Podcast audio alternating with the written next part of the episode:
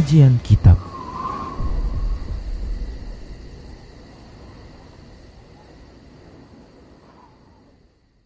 Bismillah, Assalamualaikum warahmatullahi wabarakatuh. Innal hamdalillah Nahmaduhu wa nasta'inuhu wa nastaghfiruh Wa na'udhu billahi min syururi anfusina wa min sayyiati a'malina. Man yahdihillah fala mudilla Wa man yudlilhu fala hadiyalah وأشهد أن لا إله إلا الله وحده لا شريك له وأشهد أن محمدا عبده ورسوله صلى الله عليه وسلم. قال الله تبارك وتعالى يا أيها الذين آمنوا اتقوا الله حق تقاته ولا تموتن إلا وأنتم مسلمون. يا أيها الناس اتقوا ربكم الذي خلقكم من نفس واحدة وخلق منها زوجها وبث منهما رجالا كثيرا ونساء. واتقوا الله الذي تساءلون به والأرحام. إن الله كان عليكم رقيبا. يا أيها الذين آمنوا اتقوا الله وقولوا قولا سديدا. يصلح لكم أعمالكم ويغفر لكم ذنوبكم. ومن يطع الله ورسوله فقد فاز فوزا عظيما. أما بعد. فإن أصدق الحديث كتاب الله وخير الهدى هدى رسول الله صلى الله عليه وسلم وشر الأمور محدثاتها وكل محدثة بدعة وكل بدعة ضلالة وكل ضلالة في النار Para pemirsa Rosyad TV dan para pendengar Radio Medan Mengaji di mana saja Anda berada rahimani wa rahimakumullah. Kita bersyukur kepada Allah Subhanahu wa taala atas kenikmatan yang Allah berikan kepada kita karena memang semua kenikmatan itu datang darinya. Wa ma bikum min ni'matin faminallah. Apa saja kenikmatan yang ada pada kalian itu maka berasal dari Allah Subhanahu wa taala. Maka bersyukur kita kepadanya, maka Allah Subhanahu wa taala akan tambahkan nikmat itu untuk kita.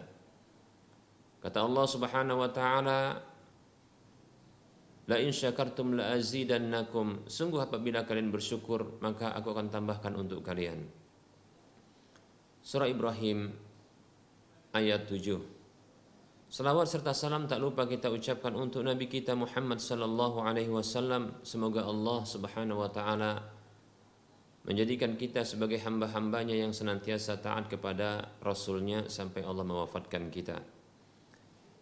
Para hamba Allah rahimani wa rahimakumullah Kita akan lanjutkan pembahasan kitabu uh, Kitab Minhajul Muslim dalam bab akidah dan kita masih membahas tentang wasilah yaitu cara dan jalan yang dengannya kita bisa mendekatkan diri kepada Allah Subhanahu wa taala. Tentunya jalan tersebut haruslah jalan yang diridhoi oleh Allah Subhanahu wa taala. Jalan yang ditetapkan oleh Allah Subhanahu wa taala di dalam kitab sucinya dan dijelaskan oleh nabinya lewat lisan beliau sallallahu alaihi wasallam. Baik para hamba Allah rahimani wa rahimakumullah.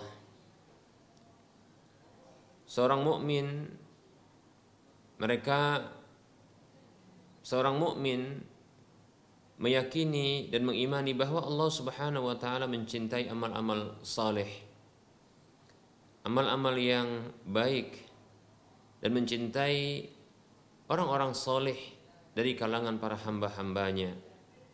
Oleh karenanya Allah Subhanahu wa taala memotivasi hambanya untuk beramal soleh dan memberikan balasan-balasan bahkan amal soleh tersebut merupakan jalan untuk mendekatkan diri kepada Allah Subhanahu wa taala. Nah, jalan inilah dia yang disebut dengan wasilah jalan yang dengannya Allah Subhanahu wa taala bisa para hamba mendekatkan diri kepadanya. Baik para hamba Allah rahimani wa rahimakumullah. Kita akan sebutkan pengkabaran Nabi Shallallahu alaihi wasallam tentang hal tersebut. Pada pertemuan yang lalu telah kita sebutkan hadis Nabi Shallallahu alaihi wasallam, hadis yang diriwayatkan oleh Imam Muslim Inna Allah tayyibun la yaqbalu illa tayyiban. Sesungguhnya Allah Subhanahu wa taala adalah zat yang maha baik, tidak akan menerima kecuali yang baik. Baik para hamba Allah rahimani wa rahmakumullah. Dari sini bisa kita pahami bahwa Allah Subhanahu wa taala didekatkan sesungguhnya Allah Subhanahu wa taala didekati oleh para hamba itu dengan amal-amal kebajikan, amal-amal yang baik. Karena Allah Subhanahu wa taala tidak akan menerima kecuali yang baik karena dialah zat yang maha baik. Kemudian Allah Subhanahu wa taala mewahyukan kepada Rasulullah sallallahu alaihi wasallam untuk mengucapkan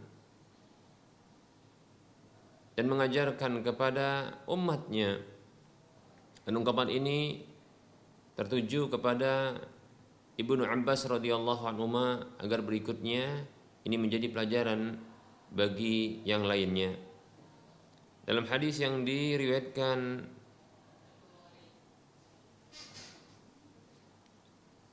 oleh Imam Tirmidzi dan yang lainnya Rasulullah sallallahu alaihi wasallam bersabda ta'arraf ila Allah fi rakha'i ya'rifka fi syiddati kenali ya Allah Subhanahu wa taala dalam kondisi lapang dan senang ya niscaya Allah Subhanahu wa taala mengenalimu dalam kondisi sulit dan terhimpit Baik para hamba Allah rahimani wa rahimakumullah. Rasulullah Shallallahu Alaihi Wasallam mengkabarkan kepada kita bahwa kita diperintahkan oleh beliau untuk mendekatkan diri kita kepada Allah Subhanahu wa taala di dalam kondisi senang, dalam kondisi kita lapang, dalam kondisi kita berbahagia, agar kalau Allah Subhanahu wa taala bisa mengenali kita, bisa membantu kita, bisa menolong kita, bisa memperhatikan kita, memper, memperdulikan kita dalam kondisi kita mendapatkan kesulitan dan himpitan, mendapatkan kesusahan. Demikian para hamba Allah rahimani wa rahimakumullah. Nah, ini pengkabaran Nabi Wasallam untuk kita mencari jalan mendekatkan diri kita kepada Allah Subhanahu Wa Taala dalam kondisi lapang karena sesungguhnya kondisi inilah yang membuat ya dalam yang membuat seorang hamba itu lupa. Kondisi lapang dalam kondisi waktu luang ya. Dalam kondisi senang. Ini membuat para hamba mereka terlalaikan.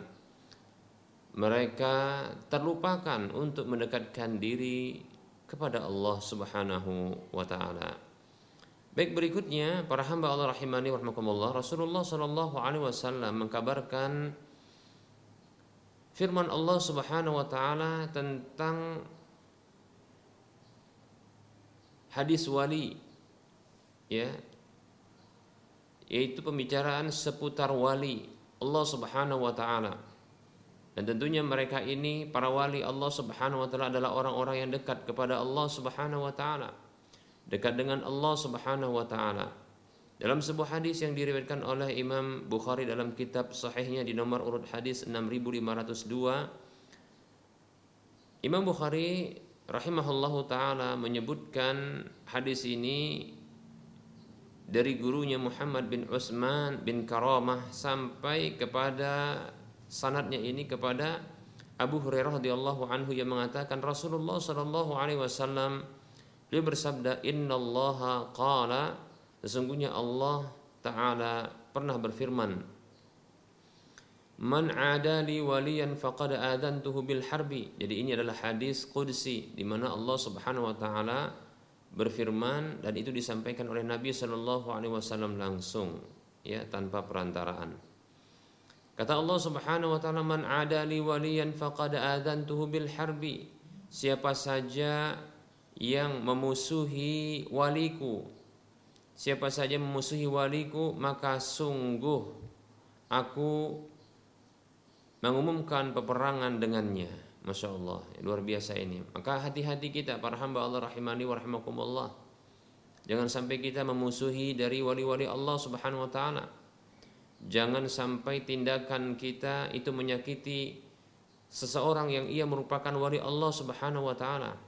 Nah, sesungguhnya hadis ini disebut dengan hadis wali karena berbicara tentang karakter-karakter wali Allah Subhanahu wa taala. Ya, karakter wali Allah Subhanahu wa taala. Maka hati-hati kita ya untuk menyakiti, untuk memusuhi seseorang yang ternyata dia memiliki amalan-amalan karakter-karakter yang sesungguhnya dia adalah wali Allah Subhanahu wa taala. Dan dari sini kita akan bisa me mengidentifikasi ya, mengidentifikasi dalam kehidupan kita ini siapakah yang di sisi Allah Subhanahu wa taala menjadi wali. Bukan klaim sebahagian orang yang menyatakan saya adalah wali Allah atau fulan itu adalah wali Allah. Bahkan orang gila itu adalah wali Allah. Bagaimana bisa orang gila itu menjadi wali atau wali itu gila? Wali Allah itu menjadi orang gila atau orang yang akan gila. Baik para hamba Allah rahimani wa rahmakumullah. Perhatikan hadis ini yang disebut oleh para ulama dengan hadis wali. Dan mudah-mudahan ya kita bisa memantaskan diri ya dengan karakter-karakter ya wali Allah ini sehingga mudah-mudahan kita berharap ya Allah Subhanahu wa taala menjadikan dan mendekatkan diri kita menjadi walinya walaupun manusia merendahkan dan menghinakan kita. Baik kata Allah Subhanahu wa taala man adali waliyan faqad adantuhu bil harbi siapa saja yang memusuhi waliku maka sungguh aku umumkan peperangan dengannya.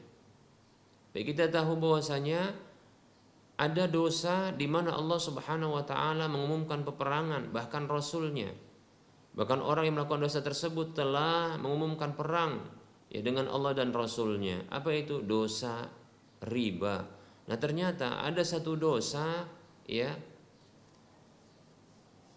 yang ini atau satu tindakan yang ini bisa tergolong ya memusuhi atau menyatakan perang dengan Allah Subhanahu wa taala ya bahkan Allah sendiri yang akan memerangi ya orang tersebut. Siapakah dia? Yaitu orang yang memusuhi wali Allah Subhanahu wa taala. Wali Allah Subhanahu wa taala. Baik. Kemudian Allah Subhanahu wa taala menyebutkan tentang karakter wali tersebut. Ya. Bahkan Allah tidak menyebutkan wali tapi hambaku menunjukkan ini adalah wali Allah tersebut. Ya. Kata Allah Subhanahu wa taala wa ma taqarraba ilayya 'abdi bi syai'in ahabba ilayya mimma iftaradtuhu 'alaihi iftaradtuhu 'alaihi Tidaklah ada hambaku tersebut yang mendekatkan dirinya kepadaku tidaklah ada hambaku yang mendekatkan dirinya kepadaku dengan sesuatu yang lebih aku cintai ketimbang apa yang telah aku wajibkan kepadanya. Masya Allah Nah dari sini para hamba Allah rahimani wa rahmakumullah bisa kita ambil kesimpulan bahwasanya wali-wali Allah adalah orang-orang yang bersemangat untuk melakukan ya apa yang diwajibkan oleh Allah Subhanahu wa taala ya.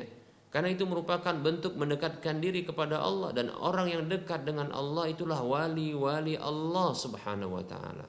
Demikian oleh karenanya para hamba Allah rahimani warahmatullah kalaulah ada orang yang meyakini atau me, me, mengklaim diri sendiri atau orang lain itu dianggap wali di masyarakat namun ternyata dia adalah orang yang meninggalkan kewajiban-kewajiban di saat itu atau sebelumnya atau berikutnya ketahuilah ini bukan wali Allah. Ini bukan wali Allah ya. Harus cerdas kita jangan mau dibodohi, jangan mau didoktrini, ya. Wali Allah itu harus gila. Wali Allah itu harus sampai kepada derajat hakikat atau ma'rifat sehingga lepas semua kewajiban, ya, dan bebas semua kemaksiatan. Tidak ada demikian. Ini pembohongan, ini penipuan, ini pengelabuan, ya, ini pembodohan. Baik para hamba Allah rahimani wa rahimakumullah. Jangan mau dibodohi, jangan mau ditipui, jangan mau dikelabui. Wali harus gila. Itu pembodohan. Wali itu orang yang sudah sampai derajat makrifat atau hakikat. Tak perlu sholat, tak perlu melakukan zakat dan seterusnya dari kewajiban-kewajiban yang lainnya. Atau bebas untuk melakukan kemaksiatan, keharaman, ini pembodohan, ya. Ini penipuan. Jangan mau jadi orang bodoh, jangan mau ditipui. Baik para hamba Allah rahimani warahmatullah. Jelas gamblang ini hadis yang sahih dari Nabi kita Muhammad sallallahu alaihi wasallam bahkan yang menyampaikan beliau menyampaikan perkataan Allah langsung bahwasanya wali Allah Subhanahu wa taala itu adalah ya hambanya yang terus mendekatkan diri kepadanya dengan amal-amal kewajiban. Jadi apa saja yang diwajibkan oleh Allah Subhanahu wa taala itulah yang dikerjakan oleh wali tersebut. Inilah dia wali. Inilah hamba Allah. Karena memang wali itu terus dia mendekatkan dirinya kepada Allah. Bukan wali itu dia melakukan tirakat-tirakat, amalan-amalan tertentu sampai batas waktu tertentu. Nah, setelah itu kalau sudah katanya prediksinya sudah sampai derajat tertentu, maka sudah dia pun meninggalkan ya apa yang telah Allah Subhanahu wa taala tentukan untuknya. Nah, Allah wajibkan untuknya. Ini pembodohan. Baik, ya ini penipuan. Jangan mau dibodohi para hamba Allah rahimani wa rahimakumullah ya. Jadi amal wajiblah ya yang paling dicintai oleh Allah Subhanahu wa taala untuk seorang hamba itu mendekatkan dirinya kepada Allah Subhanahu wa taala. Nah, di sini Allah Subhanahu wa taala sedang ia mengajarkan kepada kita untuk memiliki satu prinsip yaitu skala prioritas ya yaitu mendahulukan yang wajib ketimbang yang sunat karena itu adalah sesuatu yang paling dicintai oleh Allah Subhanahu wa taala demikian ya baik para hamba Allah rahimani wa rahimakumullah apakah cukup Wali Allah Subhanahu wa taala mendekatkan dirinya kepada Allah ya dengan apa saja yang diwajibkan oleh Allah Subhanahu wa taala? Tidak. Bahkan bukan hanya sekedar dia berusaha mendekatkan diri kepada Allah Subhanahu wa taala dengan amal-amal wajib yang telah diwajibkan oleh Allah kepada dirinya. Bahkan dia juga senantiasa terus ya mendekatkan dirinya dengan amal sunnah. Apa kata Allah berikutnya? Perhatikan. Ya. Dan ini kalimatnya ya dengan kalimat senantiasa wa ma yazalu 'abdi yataqarrabu ilayya bin nawafili hatta uhibbahu perhatikan masya Allah dan senantiasa perhatikan senantiasa. Jadi nggak berhenti. Makanya dusta orang yang mengatakan ya setelah sampai derajat hakikat atau ma'rifat ya maka sudah selesai semua berhenti semua tirakat-tirakat ya. Apa saja yang dilakukan itu berhenti dari kewajiban maupun meninggalkan ya keharaman kemaksiatan. Maka ini tak benar karena karena Allah Subhanahu taala mengkabarkan kepada Rasulullah Rasulullah mengkabarkan kepada umatnya wa ma yazalu abdi senantiasa hambaku itu yataqarrabu ilayya mendekatkan dirinya kepadaku bin nawafil dengan amal-amal sunatnya lihat bukan hanya amal wajibnya amal sunatnya Bahkan bukan hanya amal sunatnya, didahulukan amal wajibnya. Masya Allah begitu. Ya. Baik para hamba Allah rahimani wa rahimakumullah. Jadi wali Allah itu senantiasa dia mendekatkan diri kepada Allah terus terus terus. Dan dia prioritaskan yang pertama sekali adalah yang diwajibkan oleh Allah kepada dirinya. Karena itu yang paling dicintai oleh Allah Subhanahu wa taala. Dan tak dicukupkan sampai di situ saja. Dia lanjutkan dengan amal-amal sunnah yang telah Allah tetapkan untuk dirinya dia terus melakukannya terus tidak menghentikannya ya sampai dia dapatkan satu hal dari Allah Subhanahu wa taala yaitu kecintaan demikian. Dan ingat, apakah ini ya merupakan bentuk berhenti? Tidak, ya. Karena ini senantiasa dan seterus, seterusnya senantiasa, ya. Bukankah Allah Subhanahu wa taala berfirman di dalam surah Al-Hijr ayat 99 kalau tidak salah ya, nanti silakan dikoreksi. Ya. Surah Al-Hijr ayat 99 ya. Allah Subhanahu wa taala perintahkan nabinya Muhammad sallallahu alaihi wasallam yang beliau merupakan ya penghulunya para wali-wali Allah Subhanahu wa taala bahkan penghulu dari para utusan-utusan manusia-manusia terbaik Allah Subhanahu wa taala.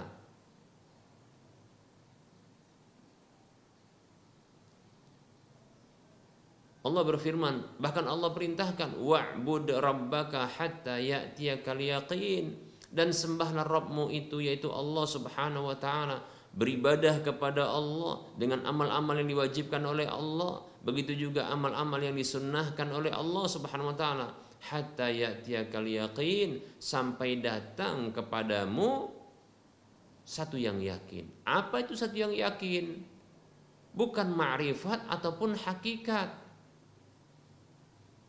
Yang dipahami oleh sebagian orang tidak. Inilah yang ditafsirkan oleh para ulama dengan al-maut yaitu kematian. Karena kematian itulah sesuatu yang yakin, yang pasti diyakini datangnya. Namun tak tahu kapan waktunya. Baik. Jadi demikian terus bukan ketika sudah merasa sampai derajat hakikat ma'rifat berhenti.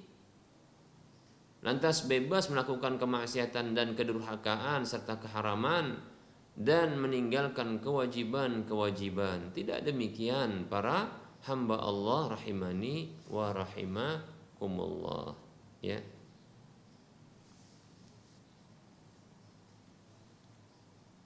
Terus senantiasa melakukan upaya pendekatan diri kepada Allah Subhanahu wa taala sampai dicintai oleh Allah Subhanahu wa taala. Kemudian kata Allah Subhanahu wa taala fa ahbabatu maka apabila aku telah mencintainya. Kuntu sam'ahu alladhi yasma'u bihi. Maka aku akan ya menjadi pendengarannya yang dia mendengar dengannya. Maksudnya adalah aku akan memberikan taufik dan hidayah kepada pendengarannya. Ya memberikan bimbingan kepada pendengarannya. Agar pendengaran tersebut itu diarahkan kepada kebaikan dan kebenaran. Wa bihi dan menjadi penglihatan yang dengannya dia melihat. Maksudnya adalah membimbing penglihatan hamba tersebut, wali tersebut, ya, agar bisa melihat apa yang diridhoi oleh Allah Subhanahu wa taala. Wa dan menjadi tangannya yang dengannya dia menyentuh, memegang. Maksudnya Allah membimbing tangannya agar bisa menjamah dan menyentuh apa saja yang diridhoi oleh Allah Subhanahu wa taala. Dan menjadi kakinya yang dengannya dia berjalan.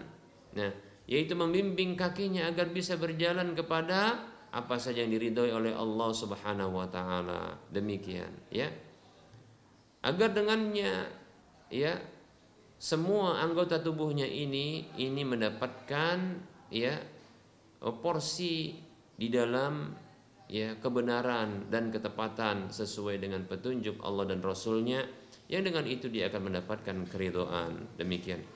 Kemudian wa in sa'alani kata Allah Subhanahu wa taala ya apabila dan apabila dia meminta kepadaku la'utiyannahu sungguh aku akan memberikan untuk dia wala ini sta'adani dan sungguh bila dia memohon perlindungan kepadaku ya benar-benar aku akan melindungi dia.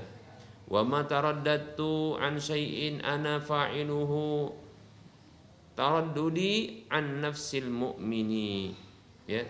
Dan tidaklah aku berbolak-balik dari sesuatu yang aku melakukannya seperti berbolak-baliknya aku dari jiwa seorang mukmin yakrahul mauta yang dia itu takut mati yang dia membenci kematian ya wa ana akrahu masaatahu Aku tidak suka menyakiti dia. Demikian, seperti itu. Baik para hamba Allah rahimani wa rahimakumullah.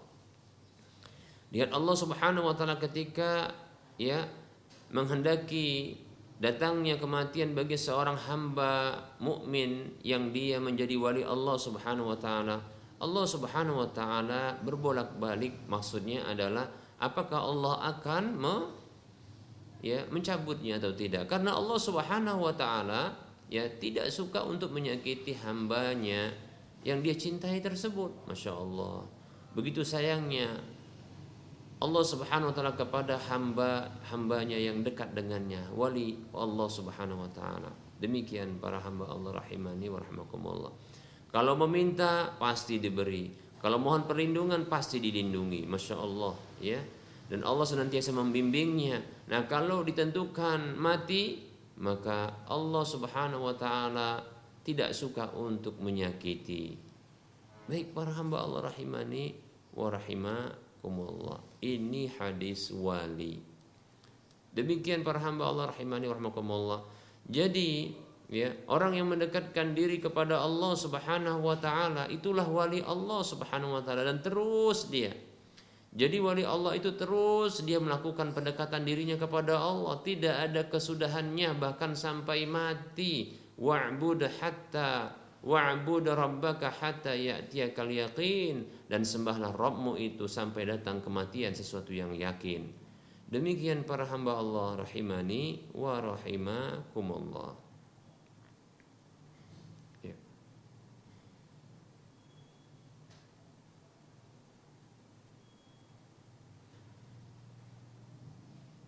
dan mendekatkan diri kepada Allah Subhanahu wa taala. Cara jalan untuk mendekatkan diri kepada Allah Subhanahu wa taala adalah dengan amal-amal yang diwajibkan oleh Allah Subhanahu wa taala.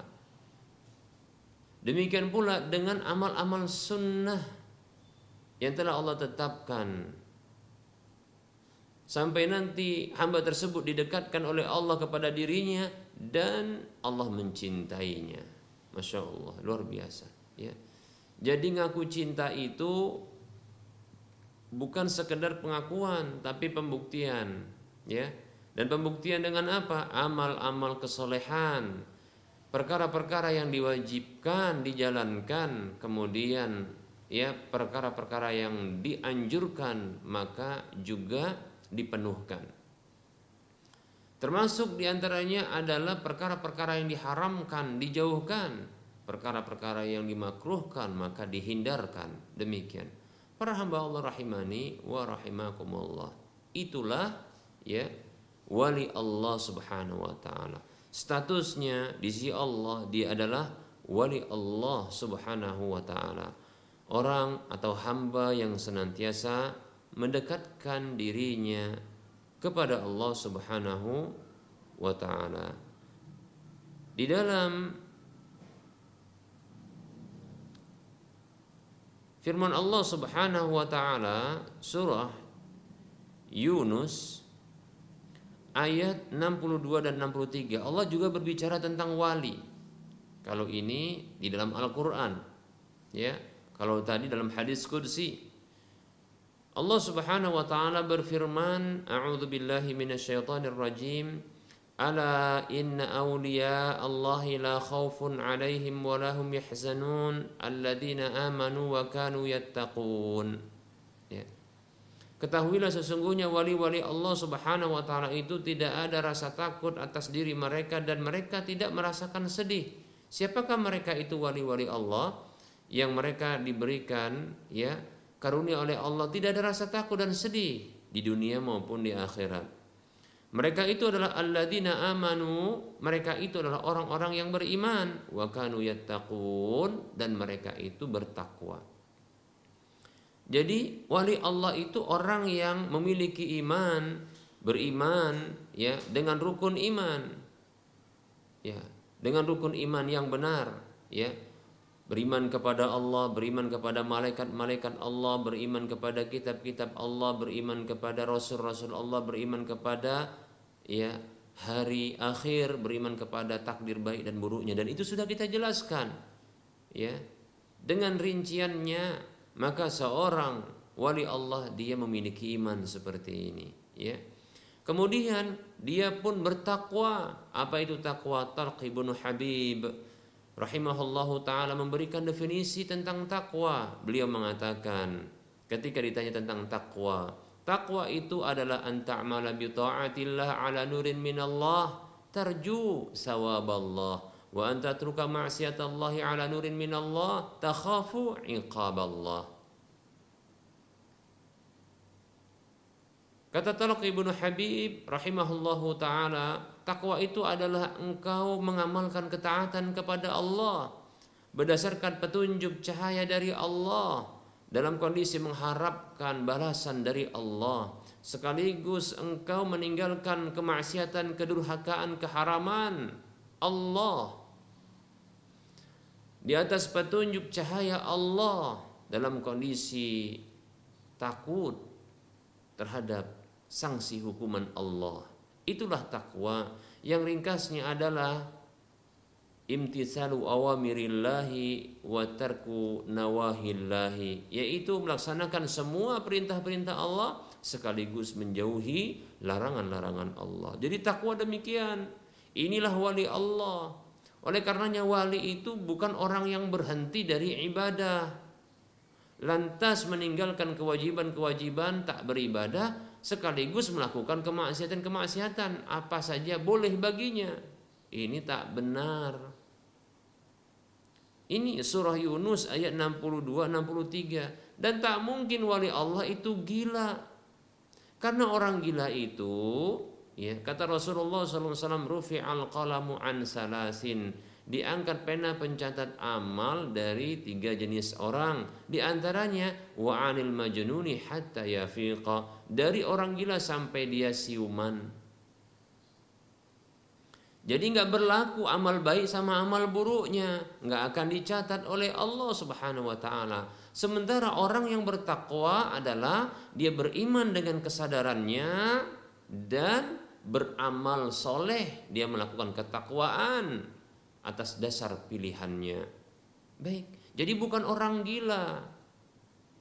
Nah, kita harus cerdas, jangan mau ya terjebak ke dalam pembodohan, doktrin pembodohan, pengelabuan. Wali itu gila. Tidak ada itu, itu tidak logika. Agama kita ini sesuai dengan logika, logis. Jangan mau dibodohi, ya. Wali kok gila, wali Allah kalau wali murid ada yang gila mungkin para hamba Allah rahimani wa rahimakumullah. Tapi kalau wali Allah tidak mungkin dia gila. Dia adalah orang yang beriman dengan kesadarannya. Dia adalah orang yang bertakwa berdasarkan pilihannya. Demikian. Semoga bermanfaat. Ini materi yang bisa kita sampaikan pada pertemuan kali ini.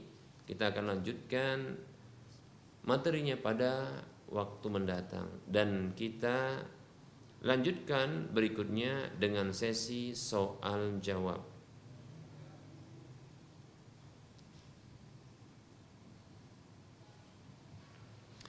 Bagi para pemirsa dan para pendengar sekalian yang ingin berinteraksi langsung ya bertanya langsung silahkan hubungi nomor layanan kami 0822 8888 6630 0822 8888 6630 Adapun para pemirsa dan para pendengar yang ingin bertanya lewat chatting WhatsApp eh, maka silahkan ya bertanya di nomor 0852 6190 4177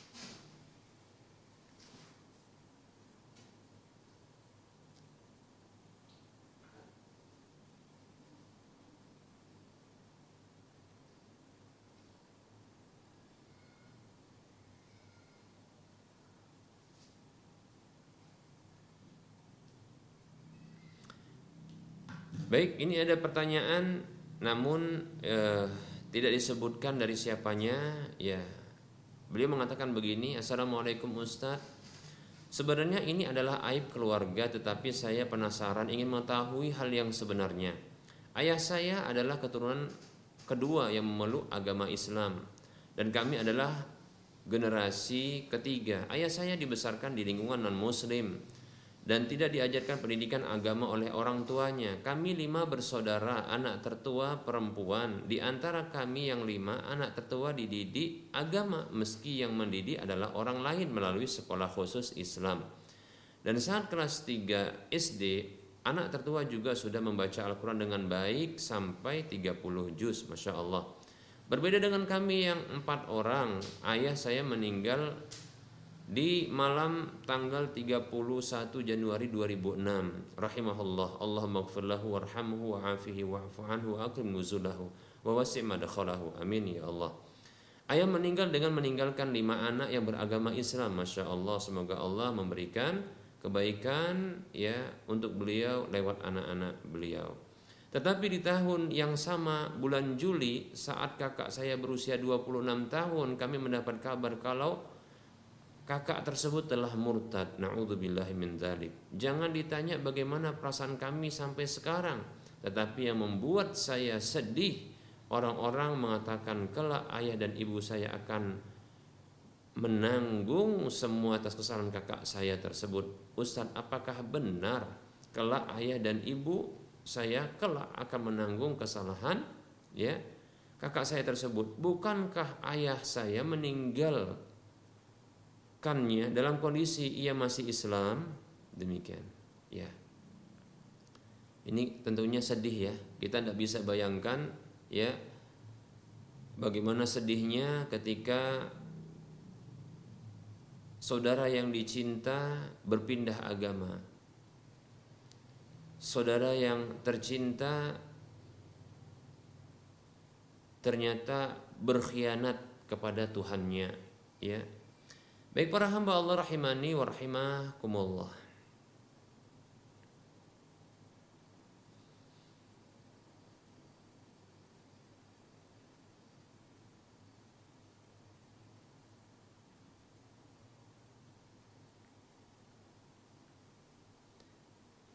Waalaikumsalam warahmatullahi wabarakatuh. Kita jawab untuk sang penanya. Semoga Allah Subhanahu wa taala memberikan hidayah kepada kita dan kepada sang penanya beserta dengan keluarganya dan semoga juga memberikan kebaikan di mana saja mereka dan kita berada ya dan semoga Allah mewafatkan kita di atas hidayah Islam, hidayah iman, hidayah ketaatan. Amin ya rabbal alamin.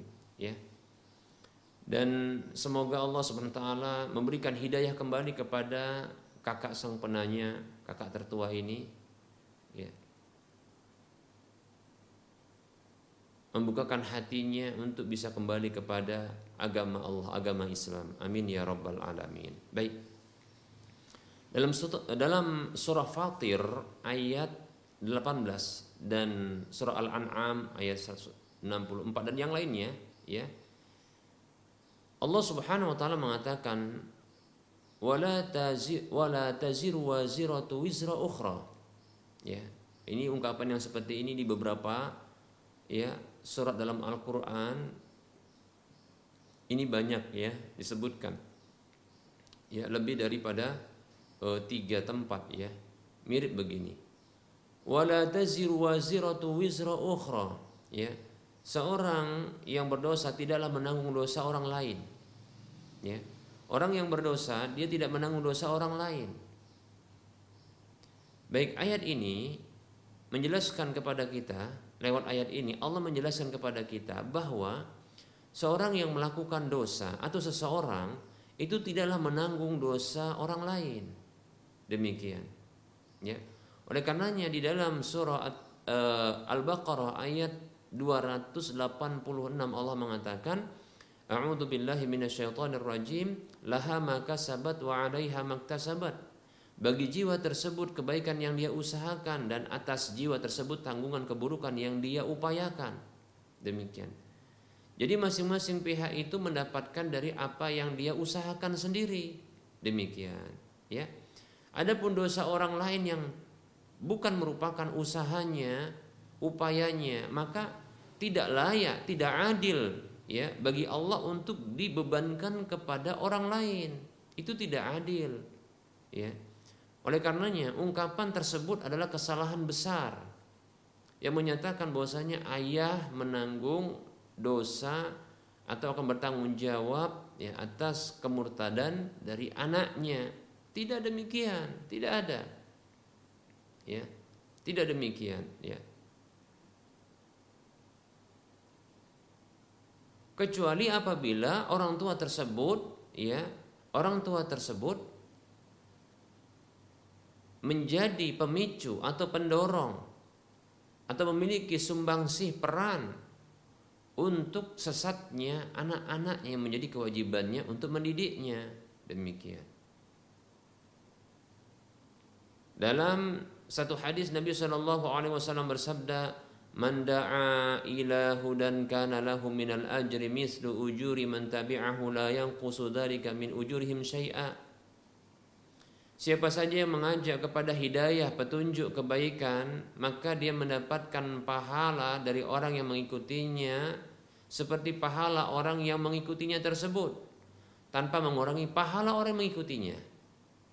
Sebaliknya, wa man da'a ila dhalalatin kana alaihi minal ismi mislu asami man tabi'ahu la yanqusu dzalika min asamihim syai'a. Dan siapa saja yang mengajak kepada kesesatan, keburukan, kejelekan, keharaman, dosa. Ya, diajak, didorong, dimotivasi. Maka dia mendapatkan dosa seperti dosa orang yang mengikutinya tanpa mengurangi dosa orang yang melakukan yang mengikuti tersebut. Demikian. Adakah orang tua memberikan motivasi kepada anaknya untuk murtad? Tidak. Dalam kasus yang ditanyakan ini bahkan ya orang tua meninggalkan anak tersebut dalam kondisi kondisi muslim seluruhnya. Bahkan anak tersebut yang murtad sebelumnya telah mendapatkan pendidikan agama walaupun lewat orang lain. Apakah pantas orang tua tersebut mendapatkan ya atau menanggung dosa sang anak tersebut yang murtad? Saya tidak setuju. Allah mengatakan wala taziru waziratu wizra ukhra Seorang pendosa tidaklah menanggung dosa orang lain. Jadi tidak ada dosa turunan. Ya. Tidak ada dosa warisan demikian. Baik para hamba Allah rahimani wa rahimakumullah. Akan menjadi berdosa atas tindakan orang lain apabila dia memiliki sumbangsi peran terhadap hadirnya dosa itu pada diri orang lain. Demikian. Nah, itu dia. Baru benar yang seperti ini. Baik ya. Maka sang penanya semoga ya Allah memberikan kebaikan kepada kedua orang tua saudara ya sang penanya ini ya memberikan hidayah senantiasa ya. Dan semoga ya saudara atau saudari yang murtad tersebut itu kembali kepada hidayah Islam. Allah bukakan hatinya untuk bisa menerima Islam kembali dan diwafatkan di atas hidayah Islam. Amin ya rabbal alamin. Wallahu a'lam.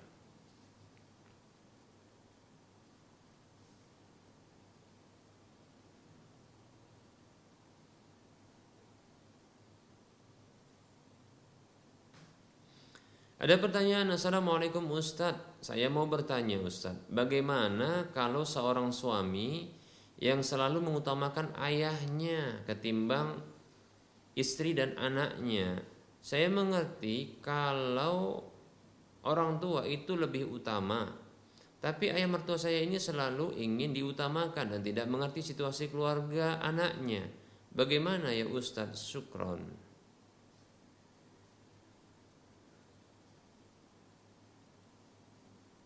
Waalaikumsalam warahmatullahi wabarakatuh. Selayaknya bagi seorang yang hidup dalam hubungan suami istri baik suami ataupun istri masing-masing pihak ini membantu pasangan hidupnya untuk bisa berbakti kepada orang tuanya. Dengan porsi di mana tidak menyanyiakan ya keluarganya. Ya, seperti itu. Kalau seorang istri memotivasi suaminya untuk berbakti kepada kedua orang tuanya atau salah satunya yang tersisa tentunya. Sambil mengingatkan agar tidak menyanyiakan ya hak dan kewajibannya, hak anak dan istrinya ya yang itu menjadi kewajibannya. Begitu juga seorang suami membantu istrinya untuk berbakti kepada kedua orang tuanya atau salah satu darinya yang masih tersisa. Dan mengingatkan agar tidak melupakan kewajibannya yang menjadi hak bagi suami dan anak-anaknya. Demikian itu mestinya, ya. Jadi ta'awun 'alal birri wat taqwa yang sebagaimana Allah perintahkan. A'udzu billahi minasyaitonir rajim. Wa ta'awanu 'alal birri wat taqwa wa la ta'awanu 'alal ismi wal 'udwan. Dalam surah Al-Maidah ayat 2 Allah mengatakan yang artinya dan saling tolong menolonglah kalian di atas kebajikan dan ketakwaan dan jangan akan saling tolong menolong di atas dosa dan permusuhan. Begitu ya. Berikan motivasi kepada suami untuk ia berbakti kepada orang tua. Orang tuanya.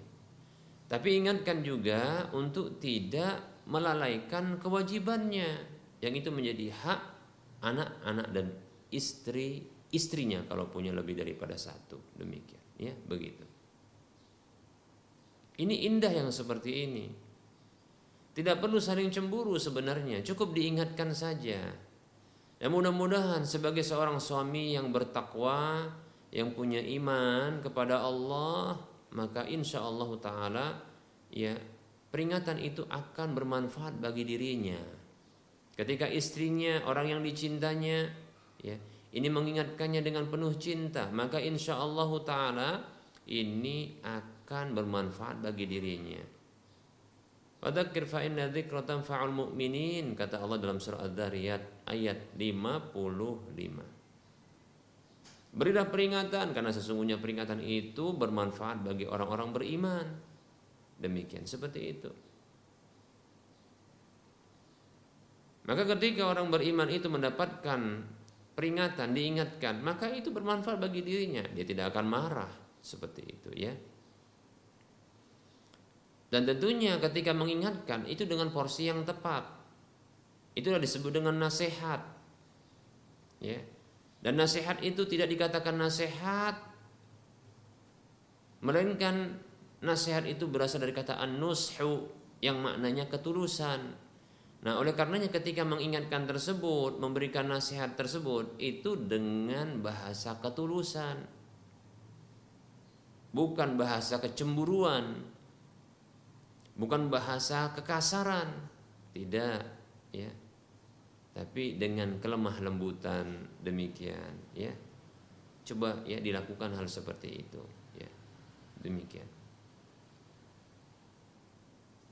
Dan saya yakin ya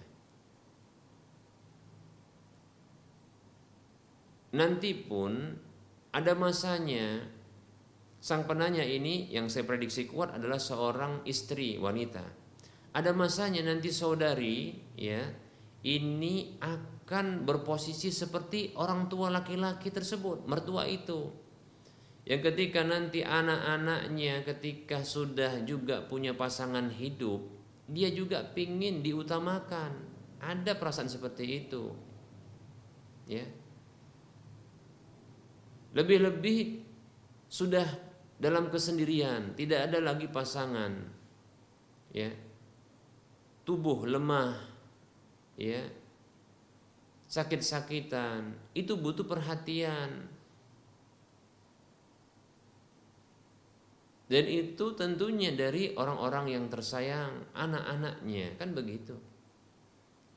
Jadi andaikan mertua laki-laki itu demikian, maka itu sebuah kewajaran karena kelak saudari akan pula demikian. Begitu. Ya. Yang penting adalah miliki sifat kemakluman dan kesabaran. Ya demikian. Agar kelak juga nanti saudari sang penanya ini dibalas demikian oleh menantunya. Bahkan menantunya nanti akan mengatakan ya bang atau mungkin dek ya kalau bang tentunya ini adalah ya menantu perempuan. Kalau dek berarti ini menantu laki-laki kan begitu. Itu ibu itu diperhatikan. Yuk kita lihat ibu, yuk kita perhatikan ibu. Begitu. Pengen tidak ketika nanti dalam kondisi lemah seperti kondisi mertua laki-laki tersebut yang butuh perhatian dan kasih sayang. Ketika itu diperhatikan dan disayang oleh anak-anak, tentu senang. Lalu kenapa kok seperti ini saat ini? Bukankah al-jaza min jinsil amal, balasan itu berasal dari jenis amalnya. Kalau kita berbuat dengan sebuah amalan, maka akan kelak dibalas insya Allah dengan jenis amal yang sama. Semoga bermanfaat. Wallahu a'lam.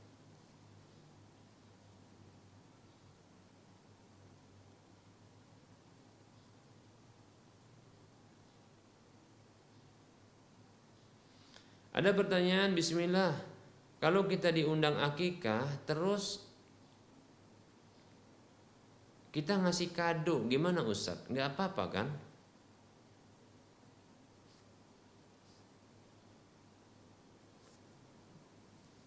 Insya Allah tidak apa-apa ya memberikan hadiah. Tentunya kalau diundang akikah kan diundang makan, ya. Nah orang yang memberikan kado atau hadiah yang lainnya ini merupakan bentuk membalas kebaikan dengan kebaikan. Rasulullah Wasallam adalah orang yang suka membalas kebaikan dengan kebaikan. Ya, Ketika Rasulullah SAW itu diberi hadiah kebaikan, ya, maka Rasulullah membalas kebaikan tersebut dengan memberi pula. Demikian. Ini hadisnya sahih. Bahkan ini pernah kita bahas dahulu ketika membahas tentang ya fikih muamalah ya. Nah, Rasulullah demikian ya, itu membalas kebaikan ya dengan kebaikan. Tidak masalah ya seperti itu wallahu taala a'lam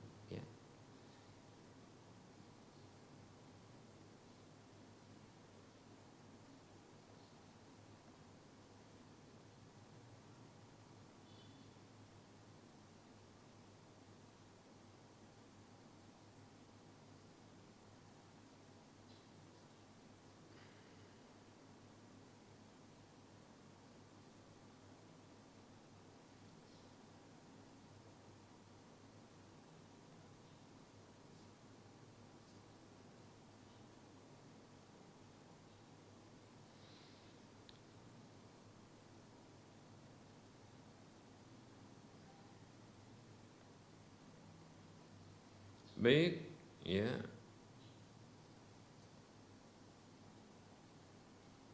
Pertanyaan berikutnya.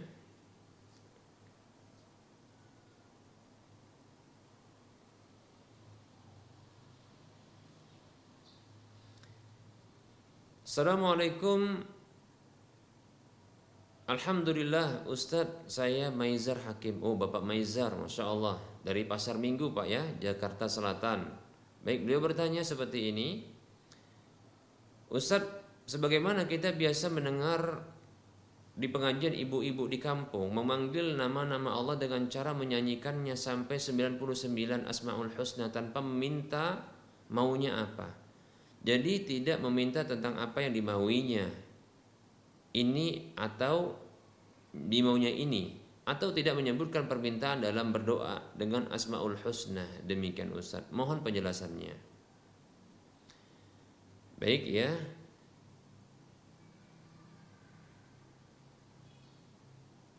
Waalaikumsalam warahmatullahi wabarakatuh. Jawaban untuk pertanyaan Bapak Maizar Hakim Semoga Allah memberikan kebaikan kepada beliau di mana saja beliau berada Beserta dengan keluarga tentunya Dan begitu juga kita Amin ya rabbal alamin. Baik kebiasaan ya melantunkan dan mendendangkan ya melakukan Asmaul Husna nama-nama Allah Subhanahu wa taala yang 99 ini tidaklah dibenarkan ya bukan menyebutkan dalam rangka menghafalnya, akan tetapi maksudnya mendendangkannya. Saya condong ini merupakan bentuk tidak adab kepada Allah Subhanahu wa taala dengan cara mendendangkannya. Kalau maksudnya adalah menghafalnya tapi dengan e, melantun, melantunkan dan itu hanya sendiri, ini tidak mengapa.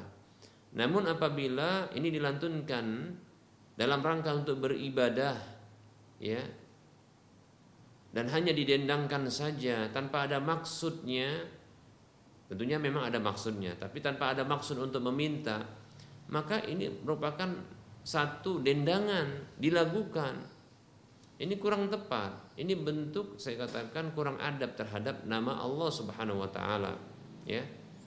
Maka jangan demikian. Ya. Allah Subhanahu wa taala berfirman di dalam surah Al-A'raf ayat 180 Allah mengatakan A'udzu billahi minasyaitonir rajim walillahil asmaul husna fad'uuhu biha.